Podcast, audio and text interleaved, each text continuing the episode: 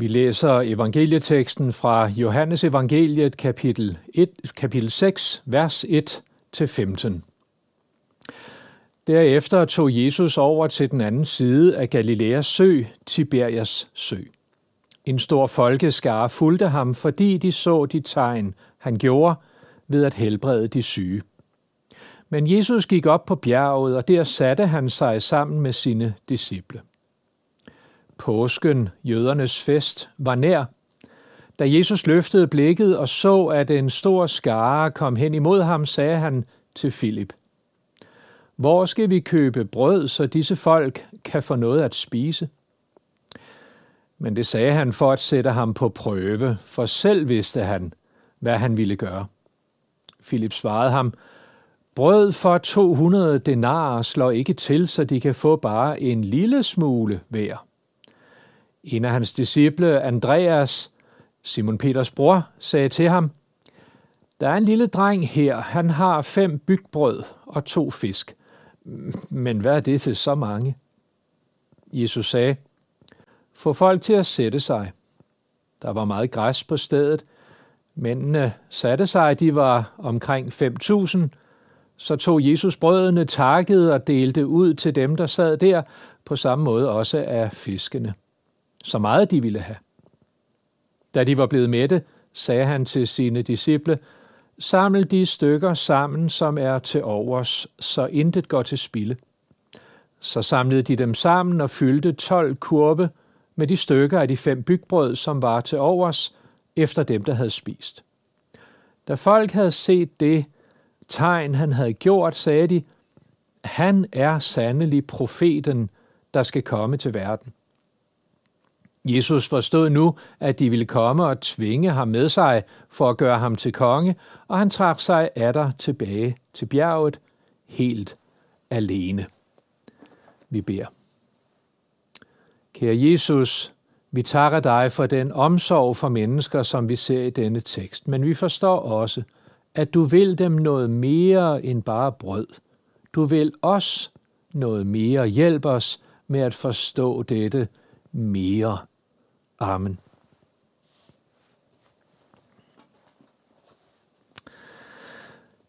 Bespisningen af de 5.000, som vi læste her, er den eneste underberetning, som vi finder i alle fire evangelier.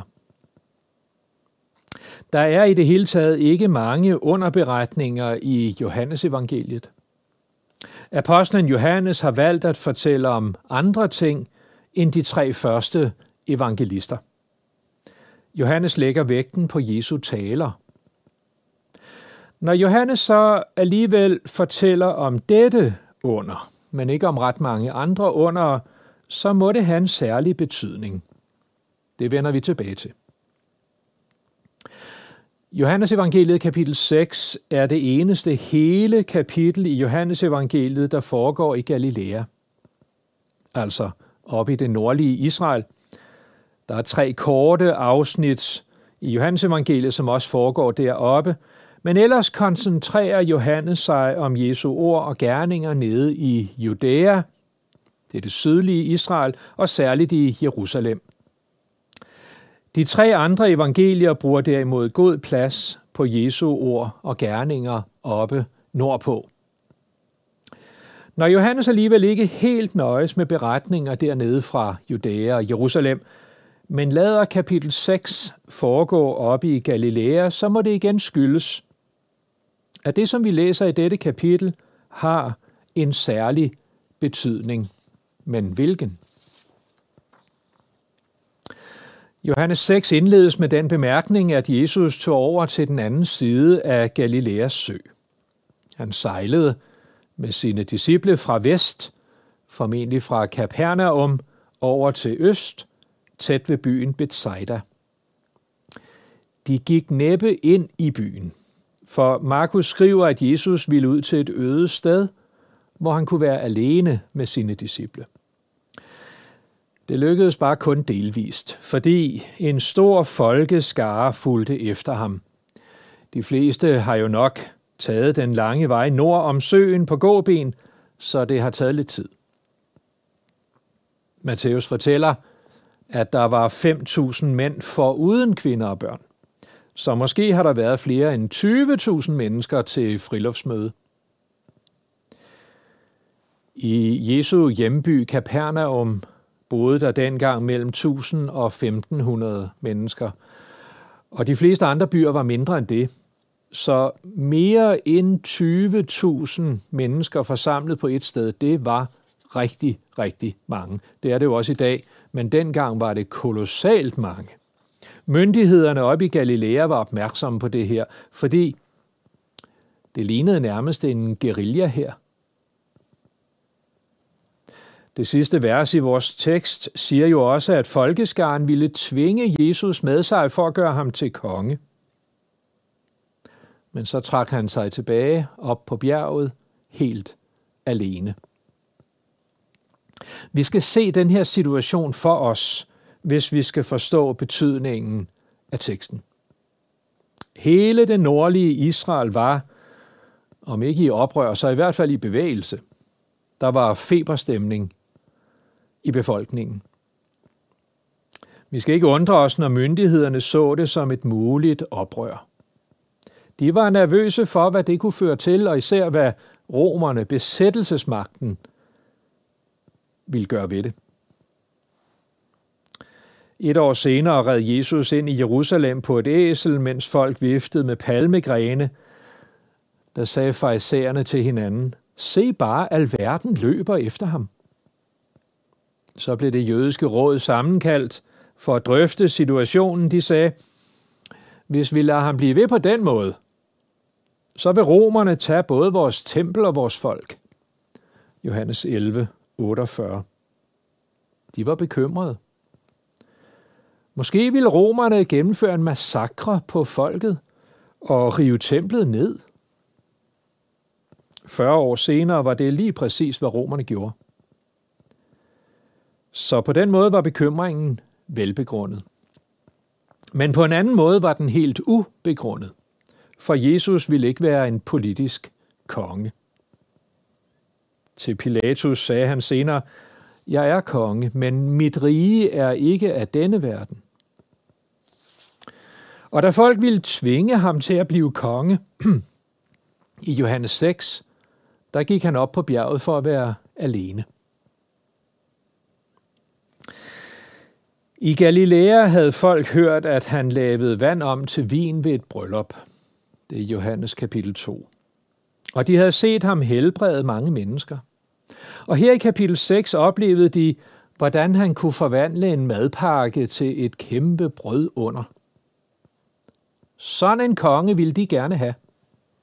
Så skulle de snart få smidt de romere ud i havet.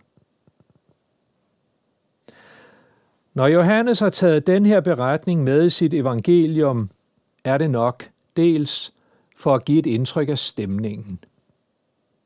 Det ulmende oprør. Det var en af grundene til, at lederne ville have Jesus korsfæstet. Men Johannes ville også bruge beretningen til at forklare, hvilken slags konge Jesus virkelig er. I sidste del af samme kapitel, der siger Jesus, det er fra vers 48, Jeg er livets brød. Jeres fædre spiste manna i ørkenen, når de døde. Men det brød, som kommer ned fra himlen, gør, at den, der spiser af det, ikke dør. Jeg er det levende brød, som er kommet ned fra himlen. Den, der spiser af det brød, skal leve til evig tid. Og det brød, jeg vil give, er mit kød, som gives til liv for verden. Her sammenligner Jesus bespisningen af folkeskaren i begyndelsen af kapitlet med den manna, som Moses skaffede Israel i ørkenen. Men Jesus går jo et meget stort skridt videre end det. Han siger, I skal spise mig. Og den, der spiser mig, skal aldrig i evighed dø. Dermed siger han, at han selv er langt større end Moses. Ja, han antyder vel, jeg er Gud. I det næstsidste vers i prædiketeksten, der siger folk om ham, han er sandelig profeten, som skal komme til verden. Det er en henvisning til 5. Mosebog, kapitel 18, hvor Moses siger til folket, en gang i fremtiden vil Gud lade en profet som mig fremstå, ham skal I adlyde. Siden da var der en forventning i Israel om, at en gang ville Gud give en særlig profet. En, der var større end Moses og Esajas og Jeremias og alle de andre.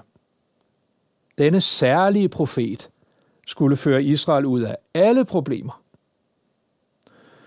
Nogenlunde ligesom Moses førte dem ud af Ægypten, men, men den her kommende profet skulle bare være større endnu. Og ja, det var netop Jesus, som Moses talte om 1400 år på forhånd. Han er den lovede profet eller messias.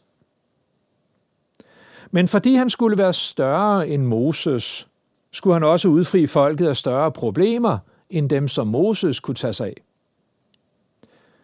Jesus skulle ikke bare give dem manna her og nu. Nej, han skulle give dem livets brød. Jesus skulle ikke bare redde deres liv lige nu. Han skulle give dem evigt liv. Det forstod de færreste af dem. Johannes evangeliet lægger vægten på Jesu lære. Jesu taler, men folk lagde vægten på Jesu under. Det var dem, de ville have.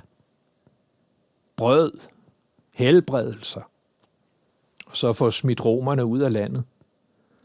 Hvis Jesus ikke ville levere det, så kunne han beholde sin lære for sig selv. Derfor korsfæstede de ham. Prædiketeksten siger, at påsken, jødernes fest, var nær. Påsken ligger jo som bekendt midt på foråret. Det følgende kapitel, Johannes evangeliet 7, siger, jødernes fest, løvhyttefesten, var nær. Den ligger om efteråret. Så der går et halvt år fra kapitel 6 til kapitel 7. I kapitel 11 står der, jødernes påske nærmede sig. Så der går altså igen et halvt år fra kapitel 7 til kapitel 11. Den påske, vi læser om her i kapitel 6, ligger et år før Jesu korsfæstelse. Så der går et helt år mere med spænding og uro i folket, inden de jødiske ledere og romerne i fællesskab henretter ham, profeten. I folkeskaren var der en lille dreng med en madpakke. Måske var der andre, der havde tænkt sig om på forhånd, men de fleste havde ikke noget. Og Jesus havde kun brug for én madpakke. Han tog de fem bygbrød og de to fisk. Han så op mod himlen, sagde en takkebøn. Så knækkede han brød og fisk i stykker og sagde til sine disciple, at de skulle dele ud til alle mennesker. Da de havde spist og var blevet mætte, sagde Jesus, at nu skulle de samle resterne sammen. Det gav 12 kurve fulde af brød og fisk. Hvorfor var der lige netop 12 kurve? Jeg tror, betydningen er symbolsk. Ligesom Moses sørgede for rigeligt med manna til Israels 12 stammer, sådan ville Jesus være profet og konge for hele folket, alle 12 stammer, derfor 12 kurve. Matthæus og Markus beretter desuden om bespisningen af 4.000 mennesker. Det er en anden situation. Også det under foregik i ødemarken tæt ved Galileas sø. Igen brugte Jesus en madpakke, han takkede, knækkede brødene i stykker og delte ud til alle, og igen var der rigeligt. Der var syv kurve til overs. Hvorfor var der syv kurve? Siden oldkirken har man sagt, og jeg tror det er korrekt, tallet syv betegner dels det fuldkommende og dels alle folk i verden. Israels folk skulle indtage Kanaans land, så sagde Moses, at Gud ville drive hedningefolkene bort foran dem syv folk, der er større og mægtige end du. 5. Moses 7. Jeg tror, at de 12 kurve i den ene tekst betegner Guds omsorg for Israels folk, og de syv kurve i den anden tekst betegner Guds omsorg for hedningefolkene. Jesus viser med de to tegn, at han er en frelser, ikke kun for Israel, men for alle mennesker i hele verden. Moses gav kun manna til Israel. Men Jesus, han giver sig selv som levende brød til alle mennesker i alle folkeslag. Hvis vi kun ser på brødunderet den dag, så fatter vi lige så lidt af Jesu tjeneste, som de fleste af dem, der spiste sig mætte dengang. De ville gøre Jesus til en politisk konge. De var kun interesseret i en brødmessias, en, der kunne lette livet for dem her og nu. Men Jesus vil være en frelser, der giver os evigt liv. Hvis ikke vi ser det, hvis ikke vi vil have det, så trækker han sig bort fra os, så efterlader han os i ødemarken, for så vil han hellere være alene. Derfor skal vi se sammenhængen i evangelierne. Man kan beskrive evangelierne som beretninger om Jesu død og opstandelse, men med meget lange indledninger. Alle fire evangelier kulminerer i Jesus sidste påske. Der ser vi, hvad Jesus egentlig skulle. Han skulle dø som et offerlam for vores sønder. Men fordi han er den evige Gud selv, kan døden ikke holde ham fanget. Knap tre dage efter sin død forlader Jesus graven igen og viser sig for sine disciple. En gang skal vi alle se ham, når han kommer tilbage til jorden for at dømme levende og døde. Den forståelse af Jesu gerning understreger Johannes ved at koncentrere sig om Jesu taler. Men han fortæller også om enkelte under. Han sørger bare for at sige gang på gang, Jesu under er tegn på noget større. Da Jesus lavede vand om til vin ved brylluppet i Kana, siger Johannes, det var begyndelsen på Jesu tegn, hvormed han åbenbarede sin herlighed. Johannes 2, 11. Et par kapitler senere helbreder han en kongelig embedsmands søn. Så kalder Johannes det Jesu andet tegn. I første halvdel af Johannes evangeliet bruger han ordet tegn hele 16 gange. Med det udtryk vil Johannes gøre os opmærksomme på, at Jesu under peger på noget andet og mere end selve underet. Ja, selvfølgelig har Jesus omsorg for de sultne mennesker i ødemarken. Derfor giver han dem mad. Selvfølgelig må vi godt bede Gud om mad og tøj og andre fornødenheder. Han har omsorg for os. Derfor lærer Jesus os at bede i fader vor, giv os i dag vores daglige brød. Det må vi godt bede om. Det er i Matteus evangeliet kapitel 6, vi har fader vor. Men hvis vi læser til sidst i det kapitel, Matteus 6, 33, så tilføjer Jesus. Søg først Guds rige og hans retfærdighed, så skal alt det andet gives jer i tilgift. Det nuværende liv er midlertidigt. Det ved vi jo godt. Det kommende liv er evigt. Den manna, som Moses gav Israel, den varede kun en kort tid. Men Jesus giver os sig selv og den evige salighed hjemme hos ham. Dette får Johannes frem, når han kalder underne for tegn. De peger os fremad og opad. Når vi ser et under, eller når Gud besvarer vores bøn ved at give lige det, som vi har bedt ham om, så skal vi gøre os klart, at det er et tegn. Vi skal takke Gud for bønhørelsen, men vi skal også løfte blikket fra den og spejde efter det, som bønhørelsen er tegn på. Alle Guds velsignelser i dette liv er midlertidige. Men de peger os opad mod himlen, mod det evige liv.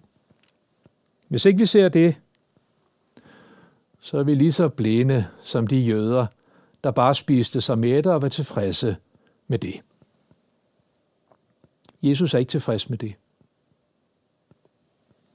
Han vil frelse os fra synden, og ikke mindst fra Guds vrede og dom over synden. Derfor skulle Jesus dø. Kort før vores prædiketekst siger Jesus til en af de ledende jøder, Ligesom Moses ophøjede slangen i ørkenen, sådan skal menneskesønnen ophøjes, for den hver, som tror, skal have evigt liv i ham. For således elskede Gud verden, at han gav sin enborne søn, for at enhver, som tror på ham, ikke skal fortabes, men have evigt liv. Det læser vi i Johannes evangeliet kapitel 3. Både dengang og i dag er det de færreste, der føler behov for sådan en frelser fra fortabelsen. De nøjes gerne med brød eller helbredelse her og nu. De ser ikke, at Jesu under er tegn på noget større. Hvis du skal forstå, hvem Jesus er, så skal du løfte blikket fra tegnet. Du skal se, hvad det betegner. Jesus er det levende brød, som er kommet ned fra himlen. Kun den, der spiser af det brød, skal leve til evig tid. Og så skal vi også huske, at Bibelen ikke kun handler om evigt liv. Den handler også om fortabelsen for dem, der ikke kender Jesus som deres frelser. Derfor er det vigtigt, at vi ser sammenhængen i evangelierne, og at vi løfter blikket og ser opad mod ham, der er det evige liv for os. Vi skal bede. Kære Jesus, vi takker dig for to ting. Dels din omsorg for os her og nu. Tak, at vi må bede om dagligt brød og alt andet. Det var det ene. Men tak også for, at du løfter vores blik. Fordi du vil være en frelser, ikke bare for tiden, men også for evigheden. Hjælp os med at se dig sådan og tro dig sådan. Tak, at du er livets brød det evige brød. Vi beder om, at du vil hjælpe os med at forstå sammenhængen i Bibelen og blive stille for den og tage den ind over os. Amen. Vi vil stille os ind under Herrens velsignelse. Herren velsigne dig og bevare dig. Herren lade sit ansigt lyse over dig og være dig nådig. Herren løfte sit ansigt mod dig og give dig fred. Amen.